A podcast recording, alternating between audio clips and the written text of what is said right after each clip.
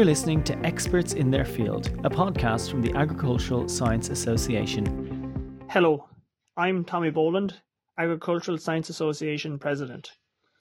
In this episode of the ASA podcast series, Experts in Their Field, past ASA President George Ramsbottom is joined by Professor Karina Pierce, Professor of Dairy Production in University College Dublin, and also former ASA President.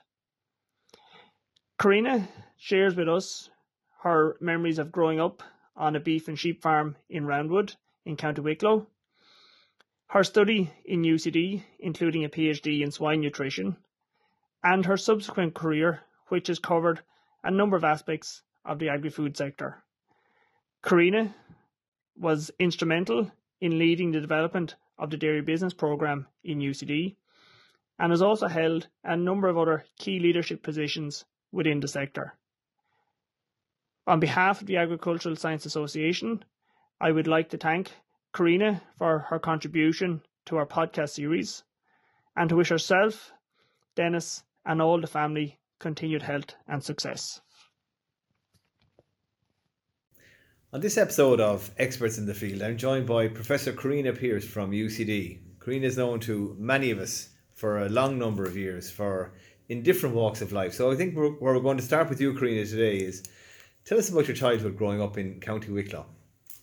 Thanks, George. Uh, yeah, I grew up on a small uh, beef and sheep farm outside of Roundwood Village in County Wicklow. So up near Lugalaw, uh, a stone's throw away from the Sally Gap. So, a lovely part of the country, lovely views, but a very difficult place to farm. Uh, you'd look at envy at people who were growing grass, maybe in South Wicklow or West Wicklow. Um, when up our part of the country, it was very harsh, maybe into well into April and maybe into May at times. Um, but I loved farming. Yeah. Um, we had, as I say, beef at the time. It's it's a sheep farm only now, and my, my mm. brother manages it part time but I have the, the best of memories uh, growing up on the farm, particularly around lambing time and calving time. I was out non-stop to the point they couldn't get me to go to school some of the time and then when I got into school they couldn't get me to leave it but um yet my my the time on the farm particularly my early years i think and with my father i have great memories of. Great. I think roundwood is the highest village in ireland is that right? It is certainly. So when i say and we're above roundwood again like i say on the nearly on the on the Lugalaw road. Yep. so yeah a very high part of the country.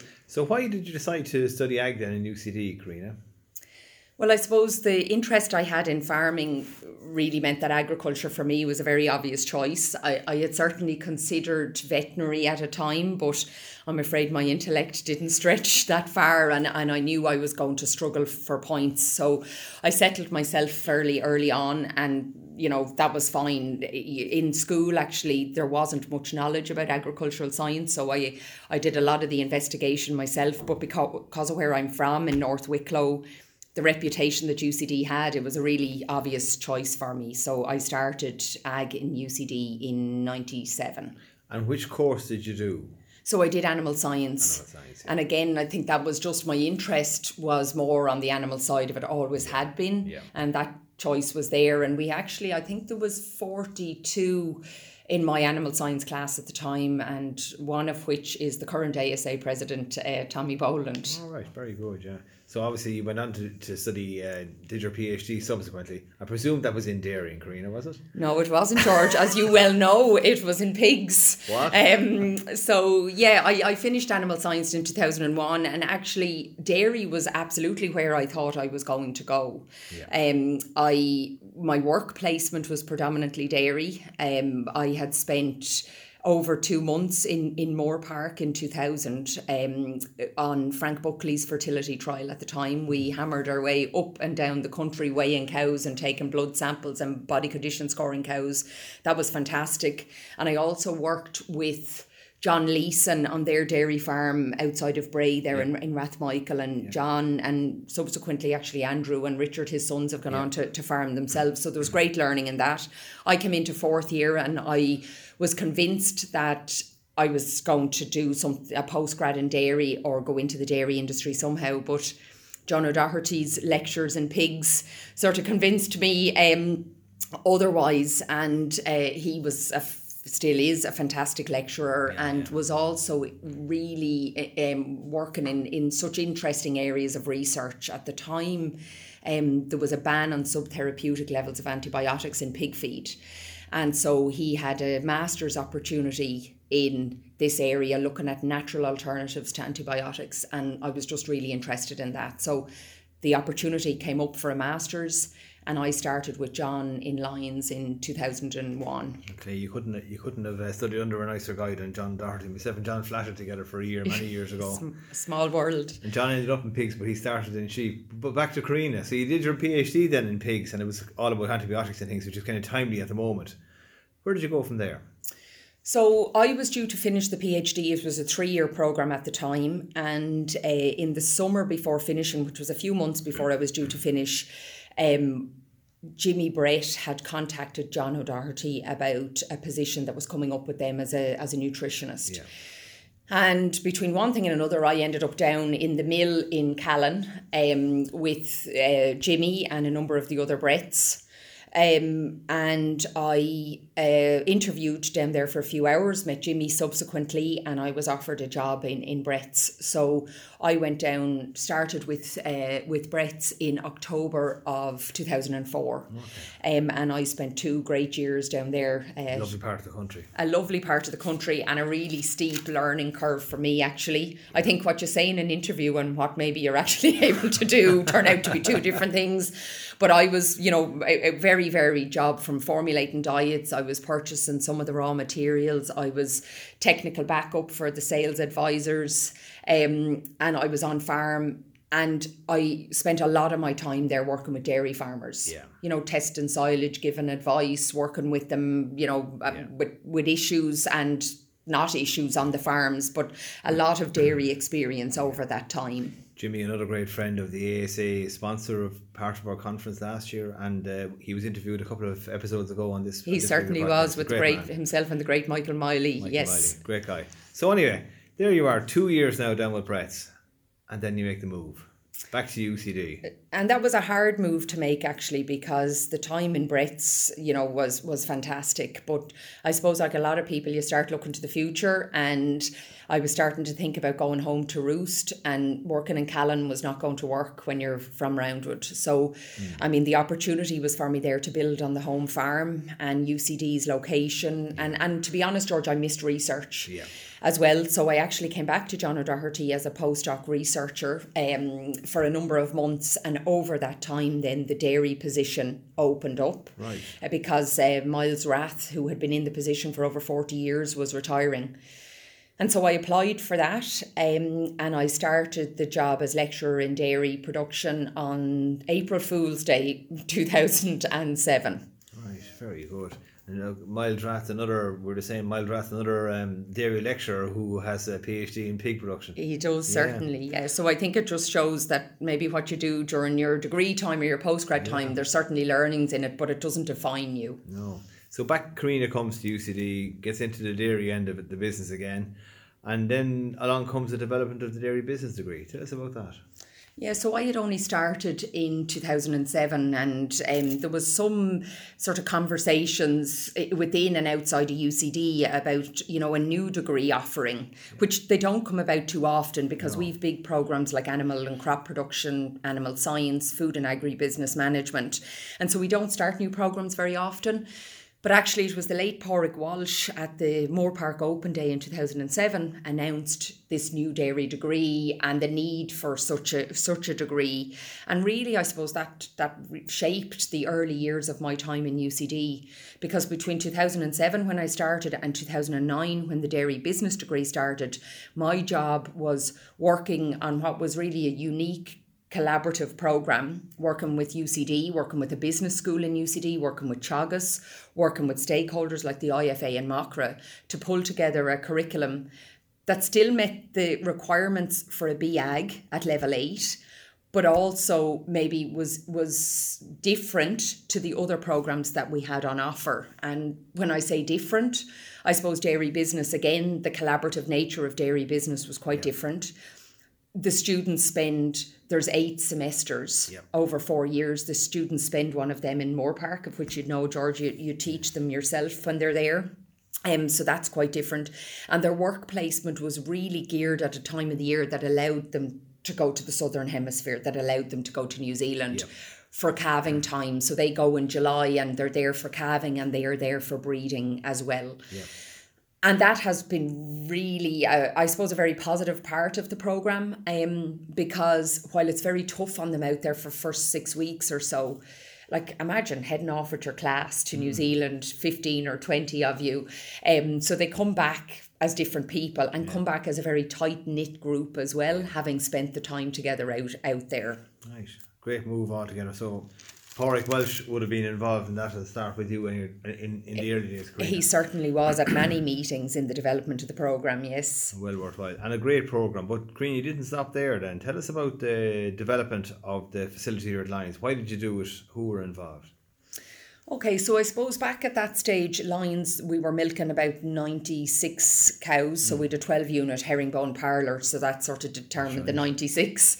And we'd been at that number for quite a, a long time. And I suppose there was a number of things if you think at that stage, you know, now we're thinking about sort of 2010, 11, 12 times. We knew quotas were on their way out. The industry, there was a lot of discussion around that. Farmers were getting geared up for expansion. And I suppose then we looked at the opportunity to expand in the same way as other farmers would. But our facilities were very run down at that stage and they needed significant investment. And not just to expand in dairy cow numbers, but also to have a a quality facility to for undergraduate students, Yeah. for our postgraduate students, veterinary, um, agriculture students, and to enable us to do research as well. So there was kind of two parts of that development. The first was around the building and the facility. And we went and looked for industry help to do that. And we raised over two million to build the facility and with six industry partners. Um, and uh, without their, their support, it never would have happened. And then the second part of it then was expanding the cow numbers and setting up a research program. And that's, I suppose, Enterprise Ireland were very good in supporting us in a research program for four to five years then. So that kind of brought us from 2015 up to 2020 time. And that's where the systems herd and the systems herd research came about. Correct. A Great, uh, great bit of uh, research going on there at the moment. Now that brings us up, Karina, to around the 2020. And now, at that time, now I was finishing a program, a study with you at the time, and I often wondered, did you jump or did I push you over the edge? I'm still wondering that myself, George. You took a, you took a, you, you made a move for a year or so into Enterprise Ireland. What motivated you? What, what were the learnings from that uh, period of time? I suppose throughout my career, I've always tried to take opportunities, or maybe to try and be um, a little bit brave in choices as I as I went along to push myself out of my comfort zone. And I was in UCD at that stage for fifteen years. Um, so your role in in university st- stays the same more or less. Uh, uh, you, you you might change in terms of your title or your academic rank, but your role stays the same. And sometimes it's good to step outside for a while and to take a fresh look at yourself and to experience new things. Um, so I was actually on my Nuffield travels in 2019 and I saw popped up on LinkedIn or something a, a, job in Enterprise Ireland as a senior development advisor in the dairy in the food division, but it was focused on dairy. And um, as I looked at it, I thought my, my career to date has really been all about dairy production and the within the farm gate. This role was focused on what happens to the milk outside of the farm gate and working with the infant formula companies in Ireland, working with a large cohort of dairy co-ops at a very exciting time actually as those co-ops have been developing and growing significantly over the last number of years. And so the role of Enterprise Ireland is to support those companies to grow and to export. Um, so I found myself working very closely with a number of those, which there was fantastic learnings in, even in terms of developing my own business acumen, um, marketing um, skills, you know, so a, a whole other suite of, of skills that you can develop. It fell at an unfortunate time for me in that um, COVID had started in March 2020. And I remember going into Enterprise Ireland, and it was a really difficult thing to leave UCD, to leave friends, to leave colleagues, to leave the position. And I went into Enterprise Ireland to pick up my laptop, and I wasn't allowed inside of the building because at that point we thought the world was ending. And I picked up my laptop and I dropped it back one year later without entering the building as well more or less. So it, I didn't, it was to be a very outward facing position, Yes. but I actually found myself in the spare room using Zoom and Microsoft Teams a lot. But in saying that, that's how everybody operated. Correct, When I yeah. actually made the decision, um, the opportunity was there to come back into UCD. When I made that decision, I met with some colleagues. I remember meeting John O'Doherty Mm. as I came back, and he hadn't met some of the other UCD people in the time I had left. Yeah, so So it was quite a seamless transition in and out, actually, as, as it happened. It's the same for everyone. Yes, very strange time. Right, Karina, where to from here? Where to from here? Well, I suppose as an academic, you're always interested in progressing up the academic ranks, and I have one more jump on that ladder uh, up to what's called full professor. So, I suppose over you know the next number of years, I'll be trying to you know develop myself to you know so that I'm in a position to, to go for that. But I suppose you know continue doing what I'm doing and trying to do it better in many ways. And that might be better research. It's, you know, continuing to work with and teach the undergraduate students, which give you a great sense of pride when you meet your graduates out in industry and they, they are now the leaders of the industry. There's um developing postgraduate students, George, and PhDs, of which you were one of mine yourself. Um, and uh, you know, and, and to keep doing that and to keep contributing where I can in the industry. You know, I've been lucky enough over my time with ASA, with Nuffield, with Teagasc, Yeah. to be able to have, you know, significant roles in those organizations and hopefully I'll be able to continue to do that into the future. Um, just to go over two or three of those industry roles, the leadership roles that you've had in the industry. Tell us about your time as ASA president. What was the key learnings and how did you enjoy that? So the ASA presidents for presidency for me, George, was 2011, 2012. So what's that, 11 or 12 years ago at this stage? So when I think of it, I was actually very uh, early on in my career. ASA was celebrating its 70th year in 2012 because it was, you know, founded in, in 1942. And I was the second female president. Uh, Elaine Farrell with the IFA had paved the way before me. Um, so I had the opportunity, and again, I, I suppose I, I took it, even though it was very daunting for me at the time, but I had great support. And the ASA for me was really a key part of my career because it, it pushed me out into industry, networking. You know, it, it was at at time actually was a bit of a crossroads for the ASA because it was really starting to ramp up. I remember Frank O'Mara had been president a couple of years beforehand, as it, Elaine had as well, started the technical events and really saw the need for that and the, the want for that in industry. And I tried to continue that on. So I suppose the focus maybe during my year was um, you know around engaging membership and growing membership. And engaging membership i remember bringing frank crosby onto the asa council because retired members are a really rich resource for the asa because in some way they have a, a wealth of experience and they also have time. And we started a mentorship program in that year as well that that worked quite well. And the retired members were really eager to give their willing to give their time to that um so it was a fantastic year for me and as I say people that I met during that time like Michael Miley and, and Pat O'Keefe have been friends since then and um, and great supporters and mentors for me throughout my career Karina, you've been a member of the board of Teagasc, my own organisation, for a number of years. Now, you stepped back there a few years ago, but what were the learnings from that uh, time on the board of Teagasc? So that was the first uh, state board that I had been involved with. So that actually happened very soon after the ASA. So I finished the ASA presidency in September of 2012 and I joined the board or the Teagasc Authority in January of 2013. So um, it was really well chaired. The authority was by uh, Dr. Noel Cawley, and um, I really enjoyed working on the board. Actually, very active board. Met every month. I was part of subcommittees. I chaired the research committee of the board for the five years I was there. Um, and there was great learnings in that for me, and obviously you hope that you could contribute as well because the, the research budget of Teagasc is the largest part of the, the of Teagasc's budget. Um, but there were also some challenges when you're part of a, an authority like that because issues like raising the fees for advisory always there's a lot of attention on, and there can be some you know some difficult conversations around that. Teagasc had come through a significant time of restructuring in terms of offices and so on in the years before that as well. Um, but I really enjoyed that five years, and so that brought me up to January of 2018 at which point then I stepped I my five year term done and I stepped off of the board I suppose with a view of looking at some time to travel um, and and that's sort of what you know it was at that time I was looking at doing an Nuffield scholarship and and I couldn't be traveling for uh, the guts of a year on and off and be part of an authority like Teagasc. And just tell us a little about the Nuffield then. You, you did a Nuffield.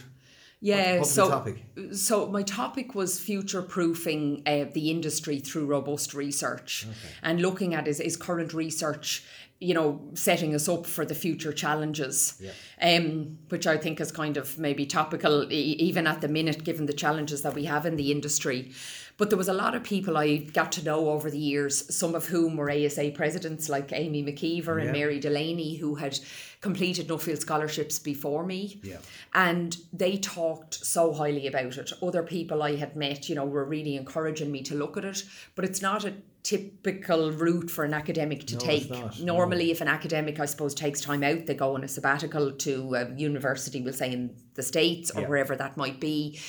But I wanted to get a bigger picture of global agriculture because I think that that really helps us appreciate um, where we sit yeah. and the strengths of and the challenges for us here. Mm. So Nuffield, that experience was fantastic. I got to travel to eleven countries in twelve over twelve weeks during twenty nineteen. So you know, to the States. I was in Iowa, um, in West Virginia, in DC for the political end of it. I was in Indonesia, in Japan, in France, in Nova Scotia, in Canada. Uh, I went to China, I went to Australia, I went to New Zealand, and I finished my travels actually at the start of 2020 in Brussels, just before the world was locked down. So, the, the, uh, obviously, I had a focus which was focusing on research and the research focus in those countries, particularly yeah. the pasture based countries. But at times I was on an organic dairy farm in Nova Scotia. I was on a tomato farm in in um, Japan. I was on a six thousand cattle or dairy farm in in Java in Indonesia that was called Greenfields. You know, which was so interesting, and and how they fed their animals, the marketing of their milk as grass fed. Mm and and coming from a country like Ireland, you know, that's also marketing grass fed and uh, seeing the huge difference between what we consider grass fed and what they consider grass fed and how that's conveyed to the consumer. So there was just massive learnings, and and then after that, I I joined the board in Nuffield for two years, then okay. from twenty to to twenty two. Yeah, as a, as a new scholar director, and there was great great experience in that as well. Karina, just finishing up then, what advice would you give to young agricultural graduates coming through the industry at the moment? What would you say to them? I'd say you don't necessarily need to have a very solid plan because mm. I don't think I ever had a very solid plan in terms of I thought I was going into dairy and I went into pigs and I came back to dairy and you know I remember Anne Derwin actually saying that in a conversation with her one time you know that she has has had a fantastic career but never had maybe a very solid plan, took opportunities, and I like to think I've, uh, you know, would advise people to do the same. You know, be brave, take opportunities as they come. You'll always learn something and try and apply that and move on again. Okay. Karina Pierce, it's been a very fascinating industry to work in. It's been a fascinating interview talking to you, and we wish you the very best in the future. Thank you very much, George.